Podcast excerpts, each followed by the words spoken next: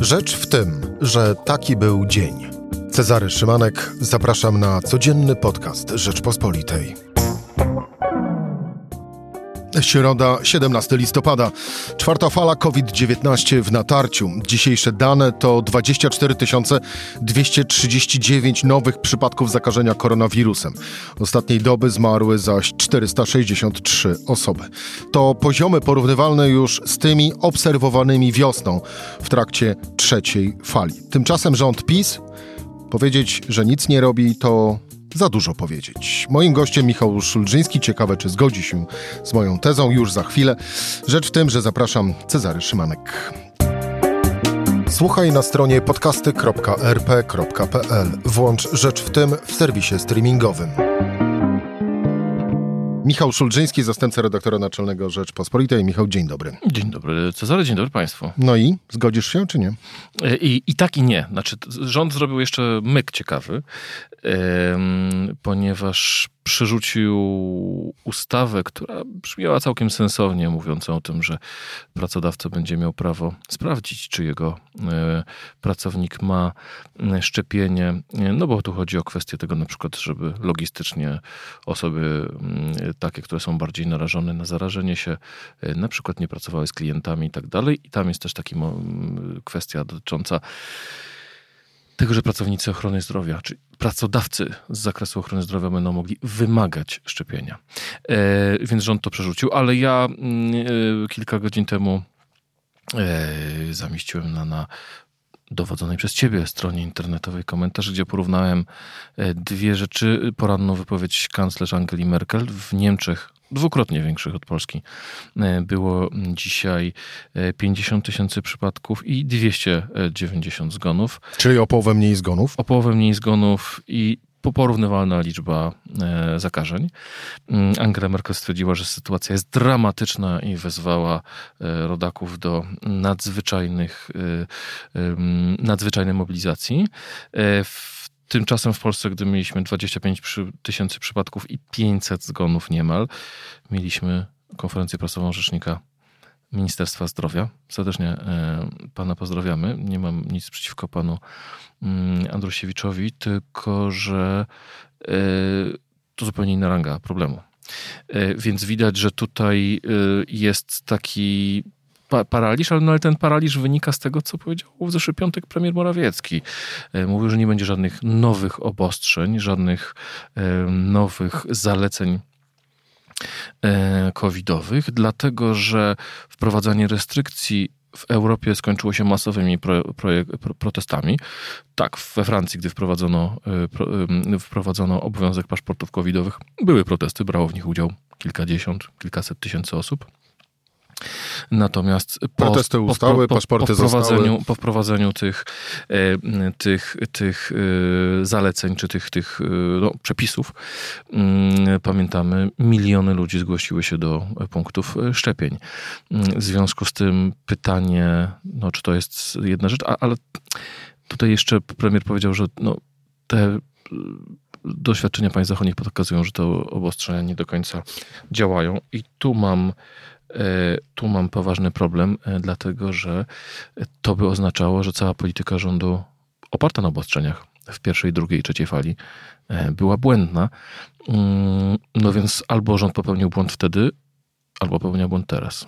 Spróbuj, ja wrócę do tego jeszcze z takim, mm, no właśnie, chciałem powiedzieć publicystycznym, ale bardziej ocennym, ocennym podejściem, czyli do tego, co nic nie robi rząd, ale y, wpierw usystematyzujmy te y, dzisiejsze y, wydarzenia, a właściwie informacje, no bo rano przetoczyła się informacja o tym, że na rządzie nie będzie projektu, o którym już pokrótce wspomniałeś, projektu dzięki któremu pracodawcy będą mieli możliwość e, sprawdzania, czy pracownik jest zaszczepiony na, przeciwko koronawirusowi.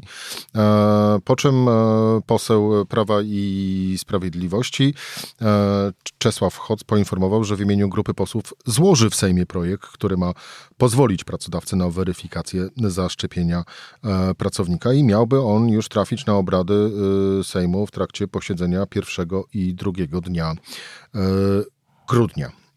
No to albo to jest kukułcze jajo, albo e, posłowie PiS policzyli swoje szable, e, no i, i wyszło z tego policzenia szabli, że takowy projekt przejdzie. No ale skoro nie staną na rządzie, no to to oznacza, że zgody w ramach koalicji, która teraz rządzi Polską, czyli Prawo i Sprawiedliwość, Solidarna Polska, Partia Republikanie, od nowa, chyba wymieniłem wszystkich, no, nie może się w co do. I jeszcze kwestii... Łukasz Mejza. A, i przepraszam, i, i Łukasz Mejza. E, no to w tej kwestii się dogadać nie mogą. Jak to wygląda? Ta informacja podana rano była prawdziwa, ale ona nie wyczerpywała całej rzeczywistości, bo rzeczywiście na rządzie ta ustawa nie stanie, nie będzie to ustawa rządowa.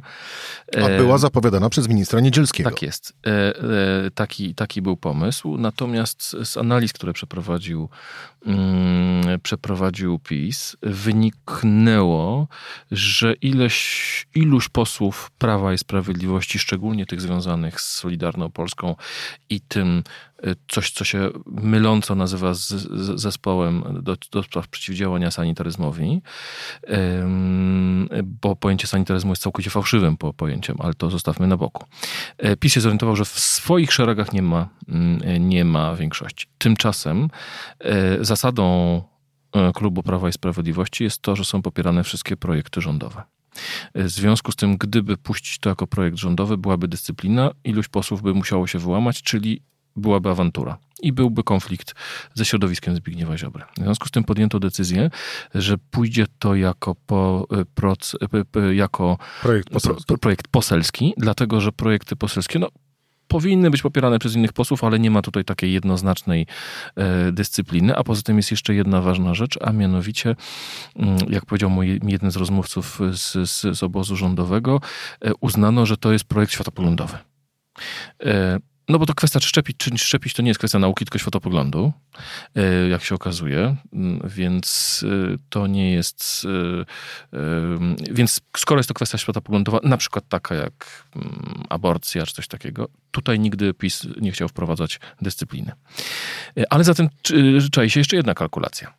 Bo wyobraźmy sobie tak, pisowcy sobie policzyli, że nie mają wystarczająco głosów, żeby samodzielnie to zagłosować. Jeżeli to pójdzie jako projekt rządowy, to ci posłowie opozycji, którzy by chcieli to poprzeć, a myślę, że część posłów opozycji chciałaby poprzeć taką, e, taką ustawę, mm, musieliby tak naprawdę poprzeć rząd. E, w związku z tym, jeżeli to idzie jako projekt poselski, no to jest to projekt partii rządowej, ale nie jest, poparcie tego wniosku nie jest jednoznacznym poparciem dla, e, dla, dla, dla rządu, co sprawia, że wśród opozycji może być większa chęć głosowania za tym projektem. Czyli jest szansa na to, że zostanie on przyjęty?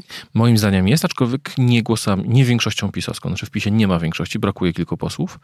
E, w związku z tym PiS właśnie pomyślał, żeby zrobić taki, mm, taką sztuczkę, mm, dzięki której iluś tam posłów opozycji będzie w stanie to, to poprzeć, bo rzeczywiście, przypomnijmy tutaj, e, posłowie Prawa i Sprawiedliwości przypominają deklarację e, Donalda Tuska, że e, Platforma Obywatelska w sprawach COVID-u będzie się kierować rekomendacjami ekspertów. Więc jeżeli na przykład eksperci z Rady Medycznej czy z jakiegoś innego ciała powiedzą, że tak, to jest rzecz, która pomoże w walce z koronawirusem, no Platforma będzie musiała z tej deklaracji Donalda Tuska się wywiązać. Być może też nie będzie tutaj, mm, nie będzie tutaj y, jednomyślności, ale pamiętajmy, tutaj nie chodzi o to, że PiS potrzebuje 200 głosów czy 100 głosów. PiS potrzebuje 15, 20. No, w najmniejszym e, wariancie potrzebuje 5 czy 6 głosów opozycji. A propos ekspertów, o których e, wspomniałeś, przytoczę jeden cytat. Doktor Aneta Afeld z zespołu do spraw COVID-19 przy prezesie Polskiej Akademii Nauk mówi tak. Cytuję: Jeżeli nie wprowadzamy restrykcji, nie ograniczamy ludziom aktywności społecznej, realizujemy w pewnym sensie szwedzki wariant ekspozycji na zakażenie, czyli naturalne uodpornienie. A to z kolei oznacza, koniec cytatu, jak wszyscy pamiętamy szwedzki wariant, zresztą jak też dobrze pamiętamy, bardzo mocno krytykowany przez e, rząd premiera Mateusza Morawieckiego. Jak dobrze wszyscy pamiętamy szwedzki wariant, on skończył się tysiącami zgonów na, na, wskutek zakażenia koronawirusem. I gdzieś przez social media przewija się taka analogia do słynnego cytatu wygłoszonego przez polityków Prawa i Sprawiedliwości do polskich lekarzy pod tytułem Niech jadą z mównicy sejmowej. Tak teraz yy, i przewija się wersja Niech umierają. Zbyt drastyczna? We wspomnianym komentarzu napisałem, że PiS doskonale zdaje sobie sprawę, że zmarli nie głosują. E, ofiary.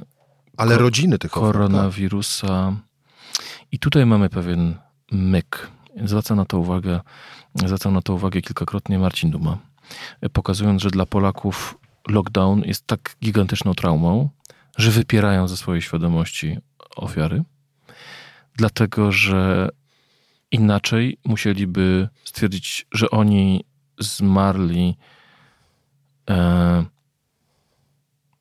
nie na darmo. Tak? To znaczy, łatwiej jest powiedzieć, wypieramy ze świadomości te ofiary, które zmarły i te, które z, z umrą jeszcze, niż powiedzieć, zaciśnijmy zęby i weźmijmy kolejne restrykcje. Polacy mają tak głęboką traumę związaną z restrykcjami, e, że wolą nie myśleć o ofiarach. A z kolei rząd woli powiedzieć, właściwie inaczej, robić, no bo jasno tego nie powie, ale robić w imię zasady yy, niech umierają, a nie stracić poparcie w sądach. No do, dokładnie na tym polega, problem polega, bo część prawicowego elektoratu wierzy, że istnieje coś takiego jak sanitaryzm i należy y, tutaj z tym walczyć. Yy, I są te, yy, moim zdaniem, gorszące porównania akcji szczepionkowych do działań nazistów i eksperymentów medycznych. Przypomnijmy, w Austrii, naszym południowym sąsiedzie, znaczy nie sąsiedzie, tylko kraju, który jest na południe po, od Polski. Położonym za naszym na południe, tak. sąsiadami. Mamy sytuację taką, że wprowadzono lockdown dla osób niezaszczepionych. We Francji nie można wejść do barów, we Francji, we Włoszech i tak dalej. Czy to jest tak, że tylko Polacy uważają, że wolność jest ważna i wszystkie inne, wszyscy inni w Europie zwariowali i wyrzekli się wolności. Znaczy, co, coś mi nie gra tutaj. Jeżeli zobaczymy w dodatku, jak wysoko państwa, cytowane przed państwa nordyckie są w poziomie zaszczepień, które również umiłowały sobie wolność, to, to widzimy, że to jest, no, że ta logika się tutaj nie trzyma, mm, nie trzyma kupy, ale to jest ważny głos elektoratu. W związku z tym PiS wie, że ci zmarli i tak nie zagłosują przeciwko niemu, natomiast jeżeli wprowadzi restrykcje, to część elektoratu może się od nich odwrócić. I to jest, i to jest rzecz, która no, jest piekielnym, no diabelskim iście, diabelskim iście, e, diabelską iście alternatywą. Um, wracając do tego pytania o model szwedzki, ja muszę powiedzieć, że um, uważam, że powinniśmy bardzo ostrożnie podchodzić do wszystkich porównań. E, bo na przykład w Szwecji mieliśmy sytuację taką, że jest zupełnie inna gęstość zaludnienia. Ludzie nie mieszkają w wielopokoleniowych mieszkaniach. E, tak, Wielo, nie ma rodzin wielopokoleniowych. E, wiele osób starszych mieszka nie z rodzinami, tylko w ośrodkach pomocy społecznej. I tak bardzo dużo osób starszych zmarło w związku z tym liczba mieszkańców przeciętnych mieszkań, nieruchomości jest znacznie mniejsza niż, e, niż w Polsce. To są zmienne, które są e, no, niezwykle, niezwykle mm, ważne dla rozprzestrzeniania się wirusa i dlatego takie porównywania między krajami nie zawsze, czasem bardziej zaciemniają sprawę niż, niż, ale, niż, niż Ale wiesz, dlatego, dlatego właśnie tym bardziej e, posłużenie się przykładem Francji, Austrii, w Polsce. Gdzie, no właśnie, mamy wielopokoleniowe rodziny, e, o wiele więcej osób na, e, zameldowanych na metrze kwadratowym i tak dalej, i tak dalej, i tak dalej. To roz... Czyli transmisja wirusa po Dokładnie. To wprowadzanie tych rozwiązań, Francja, Austria i też innych, w Polsce miałoby w tej chwili jak największy sens. Tak, to, to, to, to, to, to tutaj, tutaj się, e, tutaj się co do tego co do tego zgadzam. No, trzeba pamiętać jeszcze o jednej rzeczy, mm, a mianowicie Mm, to, co mówią lekarze. Szczepionka nie jest e, panaceum. To nie jest tak, że szczepionka u każdego pacjenta stuprocentowo wyklucza, e, wyklucza zachorowanie na koronawirusa. Natomiast szczepionka daje znacznie większe prawdopodobieństwo tego, że tego wirusu, tej, tej choroby nie przejdziemy mm, i daje nam jakąś odporność. Ona nie będzie wieczna, wiemy doskonale, po to są te trzecie, trzecie przypadki, natomiast, trzecie mm, dawki. E, natomiast to, co powtarzają wszyscy eksperci, wyrobienie sobie e, odporności na koronawirusa poprzez przejście koronawirusa e, jest bardzo dużym ryzykiem ze względu na coraz więcej na to, że coraz więcej wiemy o powikłaniach związanych z koronawirusem. E, duży odsetek e, osób cierpi na coś, co się nazywa long COVID, czyli objawy, które miesiącami trwają. To nie są tylko objawy płucne, są objawy, objawy e, neurologiczne. neurologiczne, kardiologiczne i tak dalej. W związku z tym jest to niezwykle kosztowny sposób nabywania odporności. Oczywiście możemy jako społeczeństwo podjąć decyzję, tak, idziemy w tym kierunku. Chcemy nabrać odporności zbiorowej właśnie poprzez przejście e, tej, tej choroby, tylko że trzeba się liczyć z tym, że tu będą też gigantyczne koszty z tym e, związane. Mm, I to jest coś, czego powiem szczerze, mi tutaj najbardziej brakuje, bo ja bym chętnie podyskutował, posłuchał argumentów e, w cudzysłowie sanitarystów, którzy mówią nie, żadnych obostrzeń, przekonują, że maseczki nie działają, szczepienia nie działają i tak dalej. E, tylko, że mam wrażenie, że rząd po prostu w ogóle żadnej debaty na ten temat nie prowadzi. To znaczy, e, nie ma tutaj dyskusji na ten temat, jaki model byłby najlepszy dla Polski, tylko mamy działanie pod tytułem udajemy, że jest wszystko w porządku i znów niestety nieszczęśliwy, e, nieszczęsnym miejscu się znalazł pan sympatyczny rzecznik ministra zdrowia, który mówi, no warto, żeby obywatele nosili maseczki. Tylko, tylko, że jeżeli państwo nie egzekwuje nakazu noszenia maseczek, to widzimy doskonale e, w metrze, w tramwaju, w kolejce czy w, w supermarkecie, jak wygląda przestrzeganie no, tego nakazu. Ja miałem, ja miałem właśnie w tym kontekście taki dialog ostatnio, ponieważ jadąc windą zwróciłem e, współpasażerowi, e, panu, uwagę za, o braku maseczki, na co usłyszałem, panie, ani policja, ani nikt do mnie nie przychodzi, że nie mam maseczki, to pan się czepia? Daj pan spokój. A więc właśnie tak to, tak to wygląda. Michał, zatoczmy, y, zatoczmy koło. To pytanie przewijało się nieraz y, w ubiegłym roku przede wszystkim. A mianowicie, czy pandemia trwająca cały czas i to, w jaki sposób rząd, w cudzysłowie rzecz ujmując, ogarnia ten temat, bądź też właściwie nie ogarnia, mówiąc bez cudzysłowia. Mm, czy pandemia odbije się na, mm, na wynikach e, wyborczych Prawa i Sprawiedliwości? Innymi słowy, czy wyborcy wystawią rządzącym za to rachunek, jak walczy z pandemią koronawirusa? Hmm. Czy zapomną? Nie, nie, nie zapomną po części wystawią rachunek. To znaczy, wystawią rachunek w, w części ekonomicznej, dlatego że dzisiaj doskonale widzimy, że mm, jednym z efektów e, potrzebnych działań na, e, antykryzysowych jest wzrost inflacji. I to jest rzecz, którą odczuwają mm, miliony Polaków w swoich kieszeniach. E, pamiętajmy, że te wskaźniki 6,8% to jest średnia. E, jak pójdziemy do sklepu, to zobaczymy, że nasze rachunki są znacznie wyższe, ponieważ jak popatrzymy na ten tak zwany koszyk, widzimy, że tłuszcze wzrosły 20, jajka 30% i tak dalej, i tak dalej, i tak dalej. W związku z tym przeciętna osoba płaci znacznie wyższe rachunki niż ten, ten wskaźnik głosowski. I to jest rzecz, która niezwykle psuje nastroje społeczne. Mieliśmy ostatnio drugi y, z rzędu sondaż y, Cebosu, pokazujący, że pisma poniżej 30%. Mm, A zwykle w tych sondażach PiS miał bardzo dobre wyniki. Tak, PiS miał bardzo dobre wyniki, co pokazuje, że coś się tutaj y, zmienia. To oczywiście nie jest rzecz nieodwracalna. PiS pokazywał i to jest jego niezwykły talent. To znaczy, że potrafi odbudowywać poparcie mimo strat. Mimo, pamiętamy, że raz Platforma go przegoniła przy okazji słynnego i przegranej polskiego rządu, bo to nie, nie było przegrana Polski, tego przegrana rządu Beaty Szydło, gdy głosowała 27 do 1 przeciwko Donaldowi Tuskowi. E, PiS podniósł się sondażowo po zeszłorocznym wyroku Trybunału Konstytucyjnym i w wieloset tysięcznych manifestacjach na ulicach polskich miast. E, PiS się podniósł e, i to, to, może się PiS podnieść również teraz z tego problemu inflacyjnego, tylko że ten problem inflacyjny ma właśnie e, bardzo szerokie znaczenie. Tak jak rok, ubiegłoroczny wyrok Trybunału dotknął też bardzo wielu wyborców PiSu, bo to nie jest kwestia tego, jakie oni mieli poglądy, bo to nie jest tak, że wyborcy PiSu są en bloc katolikami chcącymi realizować zalecenia Kościoła mm, jeden do jednego w życiu y, publicznym.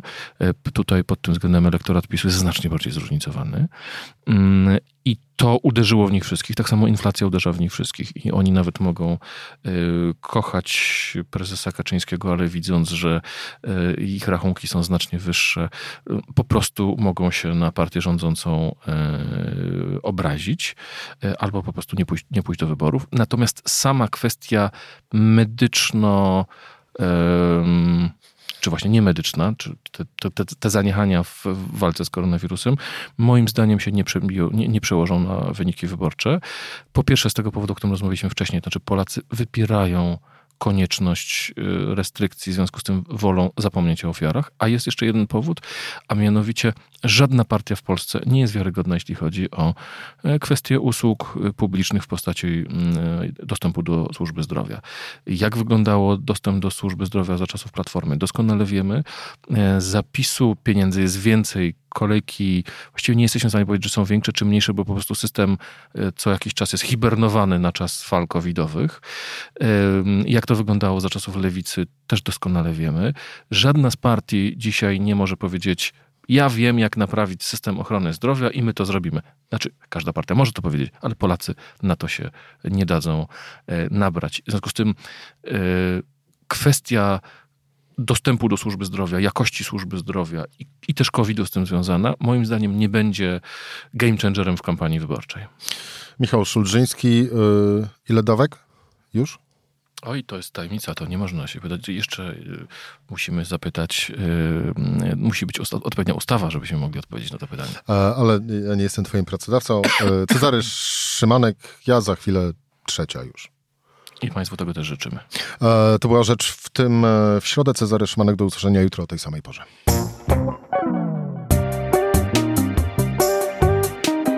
Rzecz w tym to codzienny program Rzeczpospolitej. Od poniedziałku do czwartku o godzinie 17. Słuchaj na stronie podcasty.rp.pl. Włącz Rzecz w tym w serwisie streamingowym.